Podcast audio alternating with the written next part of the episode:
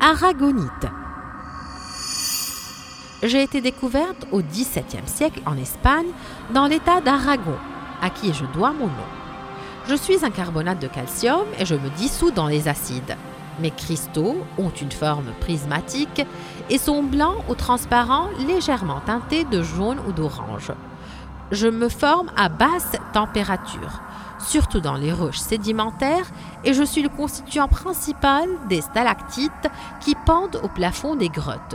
Je suis aussi présent dans le corps de nombreuses créatures marines, car je suis le principal composant de leurs coquilles, ainsi que celui de la nacre et des perles d'huîtres, et je fais partie du squelette de la plupart des coraux.